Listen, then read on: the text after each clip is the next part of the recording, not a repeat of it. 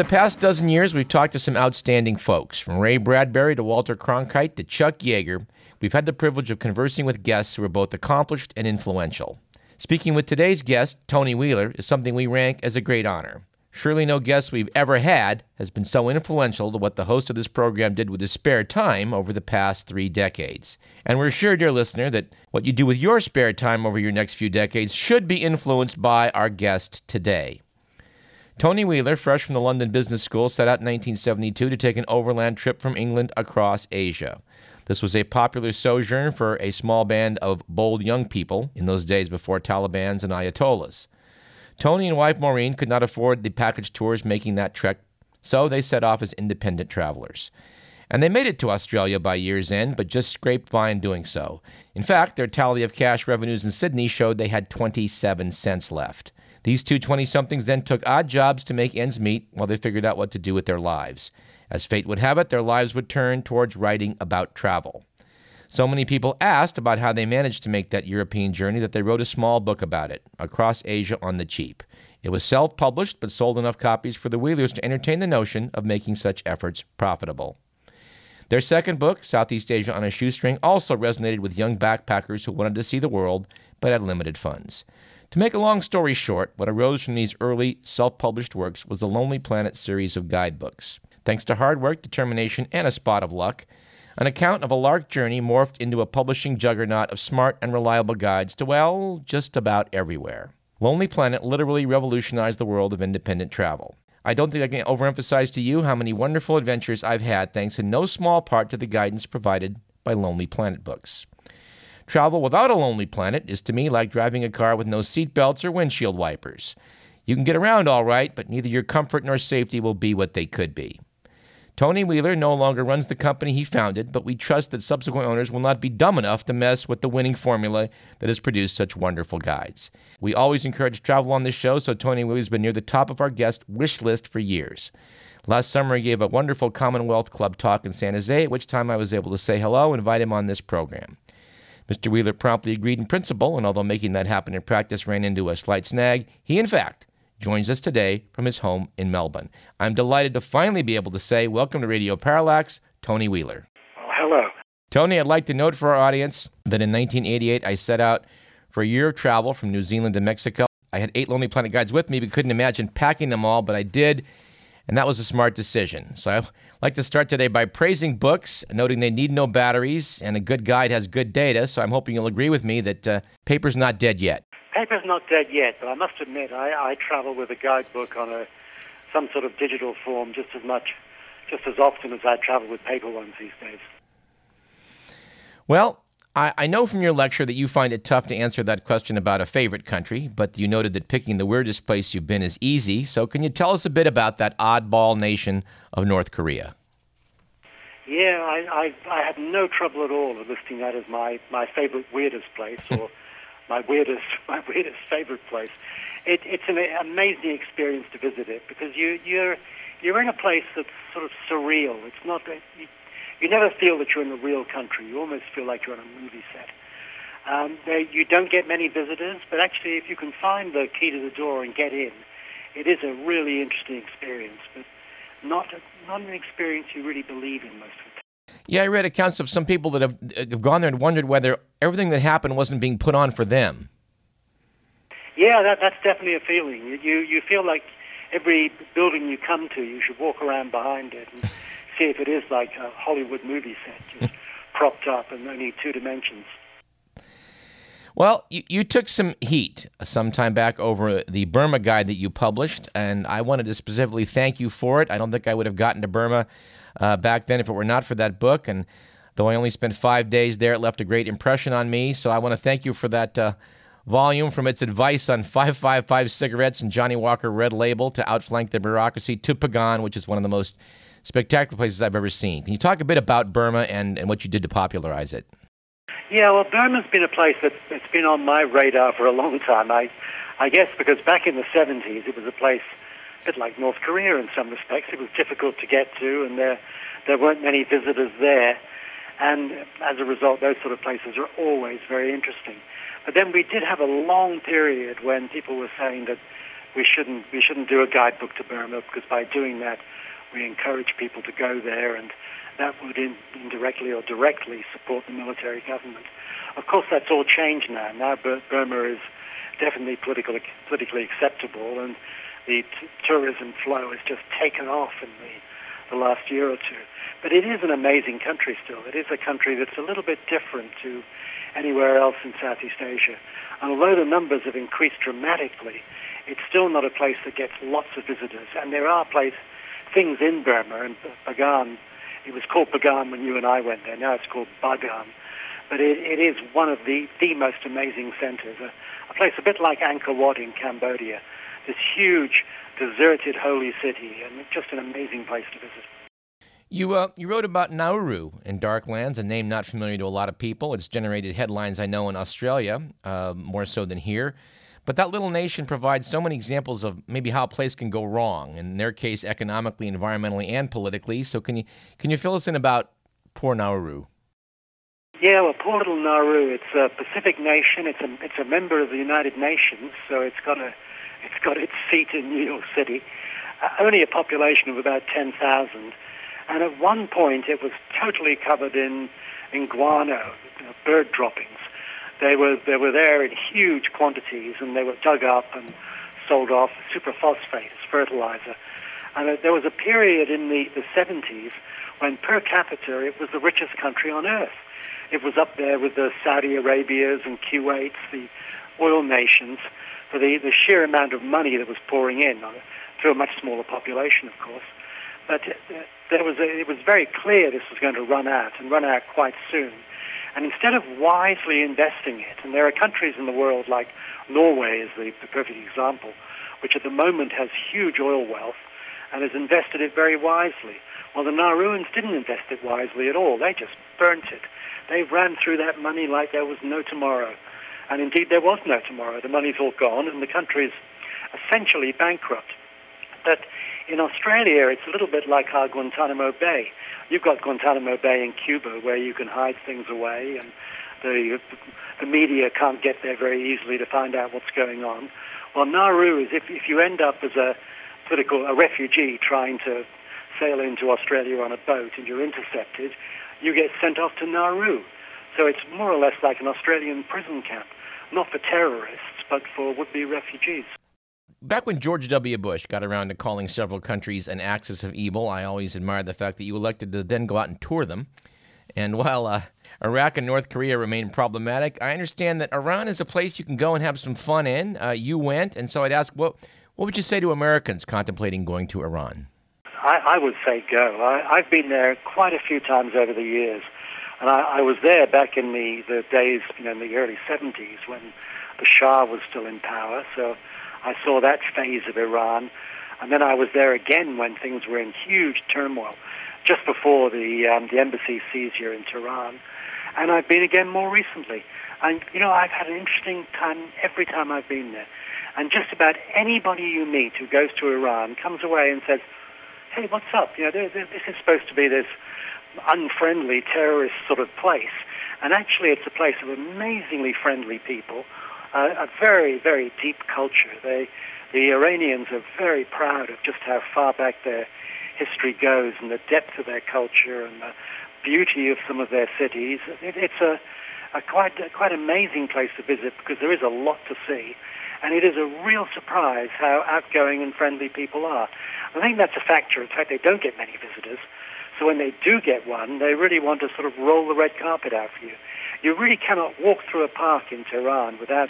They love picnics and you know sitting around drinking tea on the grass, and you can't walk through a park in Iran without somebody seeing you as a foreigner and saying, "Oh, come over, sit down, talk with us." A very outgoing place. Back in the 80s, uh, through Lonely Planet, you warned me against the possibility of being ripped off in Peru and that you probably shouldn't go to Colombia at all. I found you were reporting dead on about Peru, and, and I did finally get to Colombia a few years ago. And happily, you know, both these places are okay now. And I think it's good to note for our listeners that despite news headlines, uh, in a lot of places, things can and do get better. Yeah, I, I think South America in general. I, I was in Peru in the 80s, and it just seemed like if you went to Peru and at some point you didn't get pickpocketed, you really just hadn't been to Peru. it was, you know, people would sit around and discuss how did it happen to you. Wow, I couldn't believe it. I was sitting there and I, I had my hand on the bag, and yet somehow, you know, someone's hand went into the bag and stole my passport or my wallet or something. But to the time when we got pickpocketed in Peru, we, we were traveling with very small children, and all we lost was sort of baby goods. We were trying to replace with disposable diapers, which wasn't easy. Peru has actually come on a lot since then. Very popular destination. Peruvian cuisine has become one of the you know the big cuisines of the world these days. But Colombia, for a long time, was very much off the radar, and it finally has come back, and people are going to Colombia. And I've been there a couple times in the the last few years, and unfortunately, on my last visit about two years ago, I got mugged and that's really, that was actually the first time I've ever been really, I've been pickpocketed yeah. various times, and I've done foolish things. You know, if you, if you leave something lying around and not keeping an eye on it, and it gets stolen, well, it's your own fault. And I must admit that's happened to me once or twice over the years. But the only time I've actually been mugged where someone took it away from me with the threat of violence was in Colombia. But I, I don't think that's a normal thing. That was an un- unusual, unusual outbreak, and it hasn't uh, hasn't affected the little bit of a love affair I'm having with Colombia these days. We're speaking with the founder of the Lonely Planet series of guidebooks, Tony Wheeler. We should note, of course, conversely, not every country does move ahead, and anyone wanting to go to the Democratic Republic of Congo should probably read what you've written about it and then maybe prepare for the worst and maybe in the future the worst yet. The Congo is, it, it gets very, very few tourists, and I think the, the few tourists who go there are ones who are pretty much out there. I don't think anyone's going to, going to go to the Congo unless they are pretty aware of what they're getting themselves into. But I, I went there just a few years ago. I was writing a book called Darklands, as you mentioned, and I, I went to the Congo because it is a country with all sorts of all sorts of interest. You know, the wildlife. It's one of the the places in the world to see mountain gorillas, and I saw the mountain gorillas there, and it's one of the great wildlife experiences of my life. It's got one of the most amazing active volcanoes in the world. And yet it's not well known. You know, we, we know the volcanoes in Hawaii or the volcanoes in Vanuatu or in Indonesia. But the, um, the, volcano, the volcano, Nyiragongo, in, um, in the Congo, nobody knows about it at all. So few visitors go there, and it's just a fabulous place thing to visit. And lots of other things. It's got the, the Congo River, and I, I often think countries that are, are really interesting and unusual in some way seem to inspire writers, and that's certainly true of the Congo. There's great novels, Poisonwood Bible, Bend in the River, even you know Conrad was writing about it. So uh, you know it, it's had a it's had a lot of great writing, a lot of great travel writing as well. So a really interesting place to visit, but I certainly wouldn't recommend it to anybody who wasn't very aware of what they were getting themselves into. I'd like to return to the subject of, boycotts. You kind of caught you were caught in the crossfire over the debate over Burma. Finally, in Cuba, the situation here in the U.S. is changing. That failed embargo for five decades seems to be going away. I went to South Africa in 88 despite the calls to boycott it then. I'm glad I did, but I did note that Nelson Mandela later said that international pressure did help end apartheid. So it's, it's not such a cut and dried um, subject, but what general advice would you give people who are torn about what to do in, about such places? You know, you've, you've really got to read up and make your own decision, and it's uh, it's a it's a really interesting one because I think South Africa was a was a case where the the boycotts did, in many respects, work, and you know we did get rid of apartheid, or they got rid of apartheid, and you know you've got a and, and Nelson Mandela was you know, what a what a hero the guy was, and I think you know, you can then, then you can point at Burma, and I, I don't think that the embargo was a good thing in Burma because the the tourism and the way it worked was very often at individual, person-to-person level, and I think the embargo there, uh, you know, it it didn't hurt the right people, it didn't hurt the government, but it did hurt local local people running little guest houses or little restaurants and cafes and things. So I'm not sure that the the embargo did have a did have that same power in Burma. I often think Tibet's an interesting example because there's no question that the Tibetans are, are oppressed people, and it's a, an amazing place to visit. It's one of my one of my favorites, I have to say. You know, nobody goes to Tibet and doesn't come away without having thought that was an amazing experience. And yet the Dalai Lama says you should go there. You know, he doesn't say stay away, boycott Right. this place, even though he can't go there. He does recommend that people go there and bear witness to what's going on in the country, in the, the country or in the part of China, depending on how you see it. As Lonely Planet was expanding back in the 1980s, Maureen and you relocated to nearby Oakland for a year or so, but uh, you weren't treated too well by U.S. immigration authorities when it came to visas. and I think you got a pretty legitimate beef there. Since our Republican Party is trying to make immigration a political football, I wanted to give you a chance to sound off to our politicians.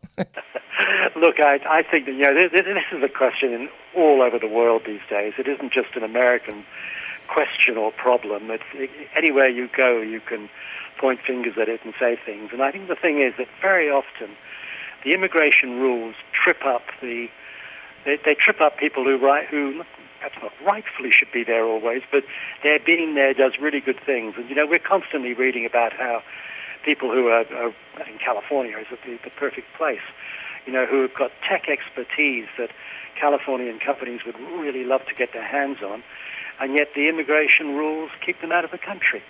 And that, that sort of thing happens in all sorts of places around the world. And in a way, it tripped us up a little bit in the, the 80s. Uh, My wife Maureen and I, we had two small kids. My, my son, when he first came to America, was less than a year old, so they were, they were very small kids. And we came to Oakland and we opened an office and you know, the, the office is still there in Oakland. There, there's other Lonely Planet offices in the United States now as well, but Oakland was the original office. And we opened it up and we employed Americans, and then we had the immigration authorities saying, "You shouldn't be here. Get out of the country." So it was, uh, it was an You bum. experience. Of course, I'm, I'm quite welcome back now. It's no problem now for me to visit the states, and I do usually a couple times every year. I want to ask you about the bad traveler. The Chinese, I guess, got some headlines in Thailand recently when a tourist got caught relieving himself in Chiang Mai's moat. I'm hoping you will back me up when I note that despite the reputation of ugly Americans, the Yanks you meet on the road are generally a decent lot, but I think it's fair to say all nationalities have their quirks. They all do have their quirks, and I think you know the Chinese are certainly pretty much like you know ugly Americans might have got fingers pointed at, at them in the 50s or 60s, and ugly Australians. Anytime there's too much beer around, you know the Munich Beer Fest, you can always find ugly Australians there. So I, I think every nationality has some quirk that, that, that sets other people's teeth on edge. And the Chinese are certainly facing some of that at the moment. And it's, it's kind of interesting to see because they, the tra- tourism has grown so quickly in China that lots of Chinese are go- going abroad and, you know, are doing the wrong thing in lots of places. You know, they're, they're you know, if you want to get to the front of the queue in China, the only way is to put your elbows out and push. And you know, lots of Chinese go overseas and think, well, I can I do it in China, I can do it overseas as well, and then you know get get ticked off for doing that. But it's remarkable how in China there's there's, there's lots of lots of advice being given out saying, you know, when you go overseas, you're carrying the flag for China. You should behave yourself, and these are the things that some bad Chinese have been doing, and you shouldn't have been doing. You shouldn't do. So that's a good sign, and I think it's always a good sign when people do try to be good tourists. And I, and I think most people are. I think most people, when they travel overseas, they're aware that they're in a different country. They're aware that different rules apply, and they do try and fit in. And let's face it, that's a good thing to do. There's a stat that I'd like to lament today with you and, and hope perhaps our conversation can, can remedy it in a small way. That is that only 25% of Americans have passports, meaning three out of four people here have no desire to go anywhere else. What, what can we say about this? Oh, it's terrible, isn't it?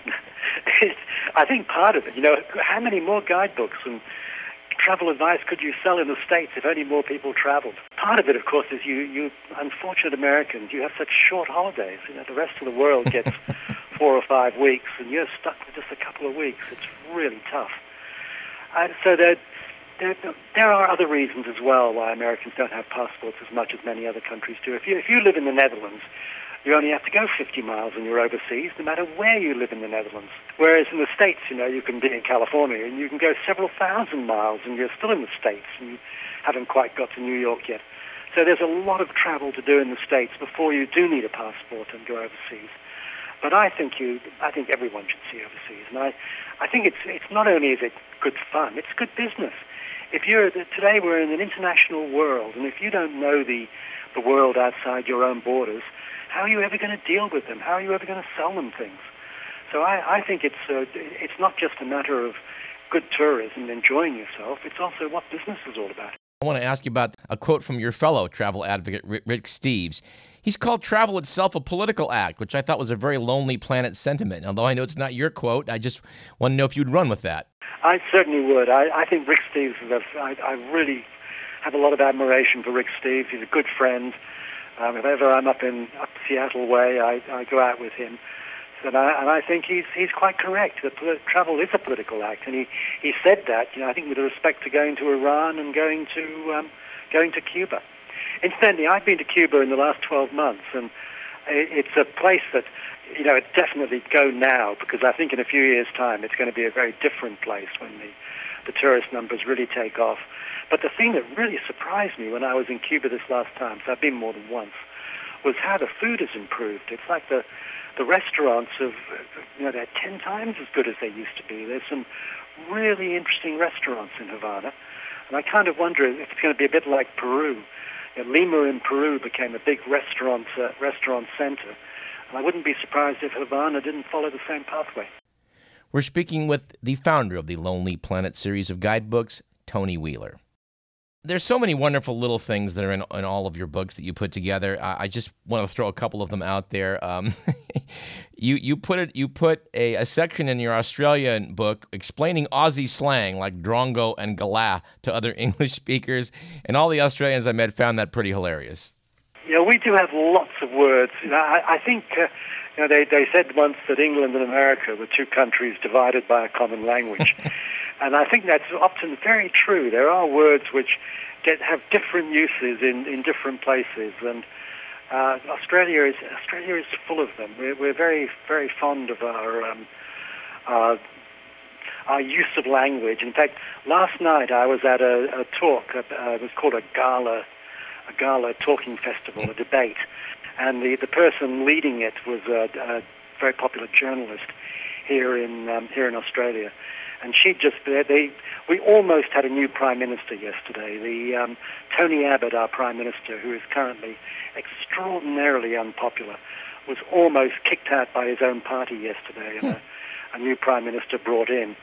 Um, but it didn't quite happen, and. Um, Annabel Crabb, the, the journalist, said that she'd, she'd come to this gala festival and she'd come from a place where it wasn't galas, it was galahs. And galahs are an Australian parrot which have a reputation of being really rather stupid and noisy. and we, we talk about a, a bunch of galahs or a bunch of stupid galahs. So it was kind of a, a, funny little play on words to talk about going from galahs to a gala. I want to ask about getting help for the independent traveler. Maybe, I don't know where you stand on travel agents. I note that in Badlands you describe going to Saudi Arabia and uh, you know, you know, this is a country that taught the Taliban how to treat women, but you found it intriguing. But to get in at all, you have to be invited. So, uh, what's the role of, of, travel agents in helping people? I, I think you know travel agents they still have a role, and we, we need to make use of them when they're when they're good for. I mean, it's a tough life being a travel agent these days because we all go on the internet immediately, and no one would think of booking a flight from San Francisco to Los Angeles, or from me from Sydney to Melbourne often you know, London, no, no one flies London, Paris, they take the train. But, you know, those sort of straightforward journeys through a travel agent, you do it on the internet. So th- th- that's a, a, an area of business that travel agents have lost out on. But there's lots of other things where a, a good travel agent can really be there worth, worth their weight in gold. And although I do you know, I, I think I'm probably pretty good at booking travel, and I, I do a lot of it bookings myself, and I just do a lot of things just by turning up you know, going to the train station and getting on the train. And I've even been to the airport and got on the plane. So, you know, I, I don't do, do things that pre-booked, pre-planned way all the time. But a, a good travel agent can sometimes really be worthwhile. They can have good advice and good suggestions and find things you wouldn't find otherwise, even, even with all the power of the internet. You know, Tony, one thing I always treasured about Lonely Planet was the background histories that were provided. They were well done. They pulled no punches in describing the political situations wherever. But uh, your honesty irritated quite a few dictators and scoundrels, uh, although the pieces were good. Um, do we have to fear that guidebooks in the future might wimp out in this department?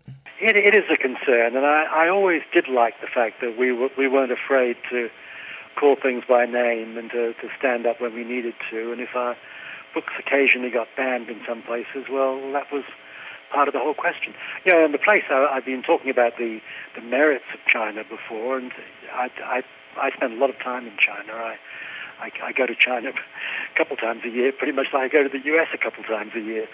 And it, it always intrigues me, but also it's a place that does have its downside. And I think the fact that lots of things the Chinese try to hide away from their own citizens is definitely not a good sign. It's uh, uh, that's one of the one of the good things about Chinese traveling overseas is they they get to find the things that they're not allowed to find when they're in their own country. I want to ask about 20 somethings and 30 somethings of today. I'm not a 30 something anymore like I was when I backpacked uh, back in the in the 80s. Uh, so moving up from cheapest accommodations is sort of part of my natural evolution. And a guy that moves up a notch, Lonely Planet included, well, that, that's okay by me up to a point.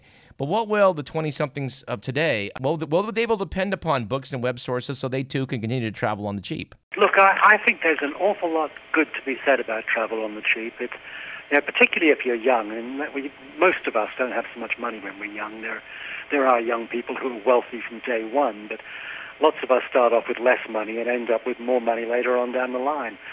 And I think that there's very often that, that sort of cheap travel that you, you have to go through. It's a rite of passage very often when you're young.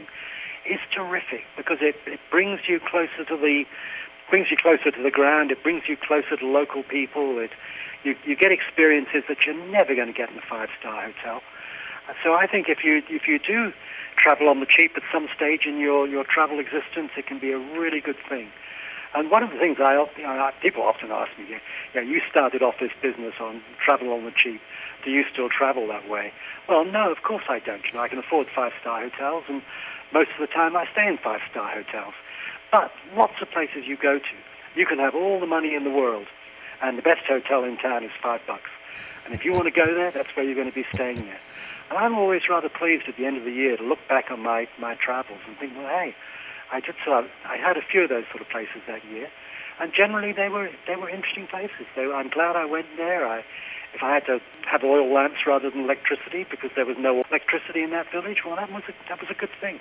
You note in Badlands and Darklands, and I, I would imagine probably every place else that you're writing, that in general, most places aren't as bad as their reputations may indicate. And uh, but even so, there's sometimes you should give a place a miss. I would ask you, um, how would how would you reckon that uh, even an adventure traveler should draw the line on visiting a place? I think you know if you feel that you're unsafe going there, and certainly in my days when I was running Lonely Planet, we always said to our writers, we're trying to cover everywhere, but if you don't feel it's safe, don't go there.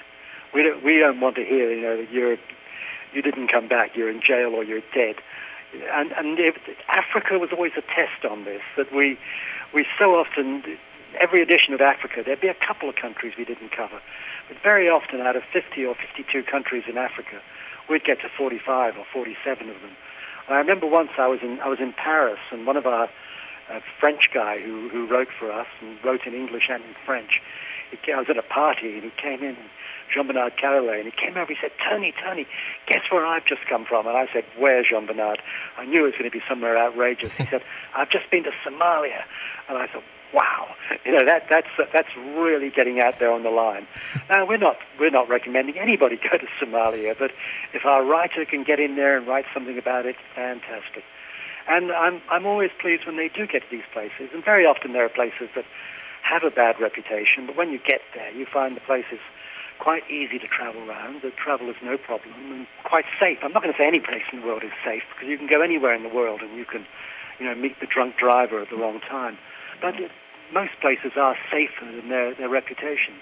You know, we're talking so much about bad places and dark places. Of course, I love the good travel as well. I, I like Italy and France just as much as anybody else. We're speaking with the founder of the Lonely Planet series of guidebooks, Tony Wheeler. Well, we presume you have more time on your hands now that you're not caught up running an international company needing updates and dozens of guidebooks. Um, can we expect more travel writing from you, like Darklands, and perhaps more quirky books like you ones you did on rice and rickshaws? Yeah, I've got a, a number of projects I've sort of got under my under my hat at the moment that I'm I'm thinking of. I, I haven't got another Darklands or Badlands on the way. Of course, there's lots of dark and bad countries I could go to if I wanted to write another book about those sort of places, but at the moment that isn't on my front list. although there are places which, you know, the, the country that I often say I've never been to and I have always wanted to go to, and it's definitely not a place to go to at the moment, is Yemen. And I, I've been to every other country in the region. I've been to Oman, you know, right next to, you know, all the countries that border on Yemen I've been to. I haven't been to Yemen itself, and I would love to go there. And one day it's going to, it, it's never been safe all the time I've known it, mm-hmm. but um, it, it's definitely very unsafe at the moment. So it's not, it's not a place I'm planning to go to next week.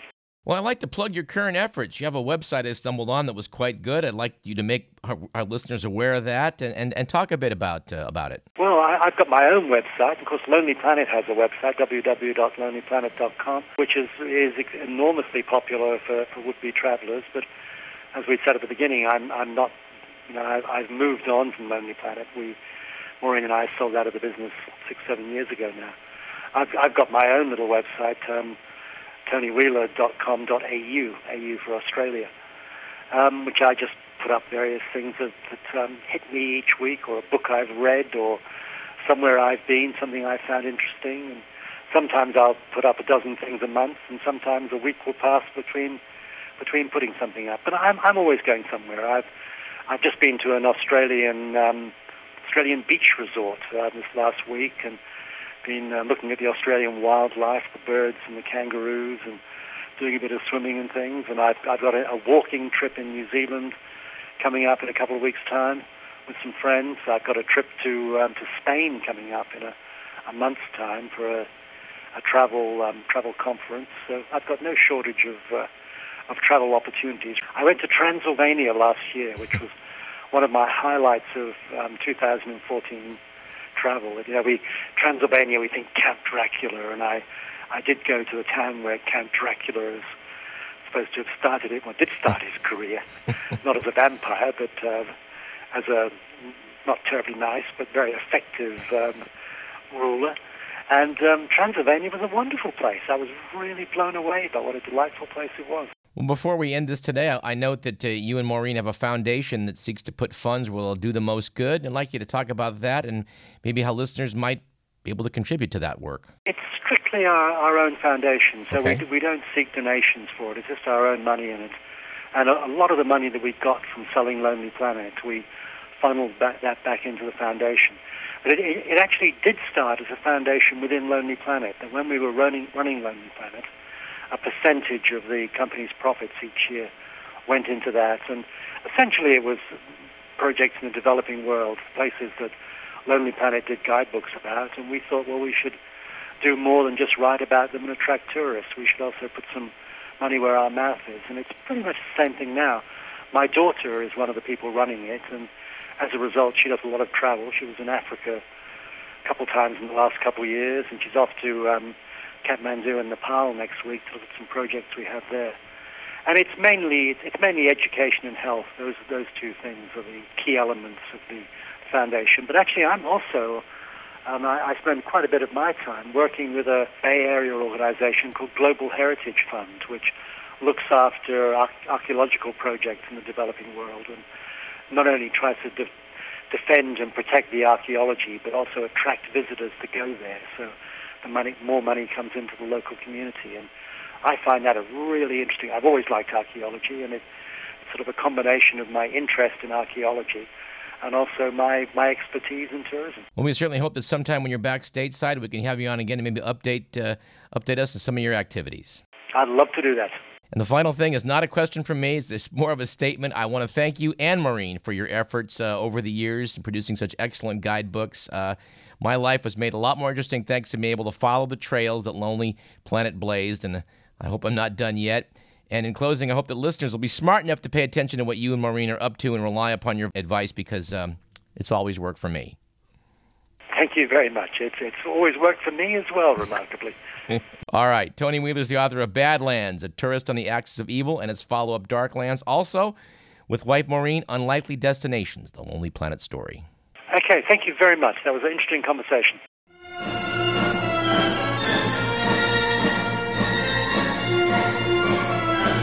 I'm Douglas Everett. This is Radio Parallax. Let's take a short break.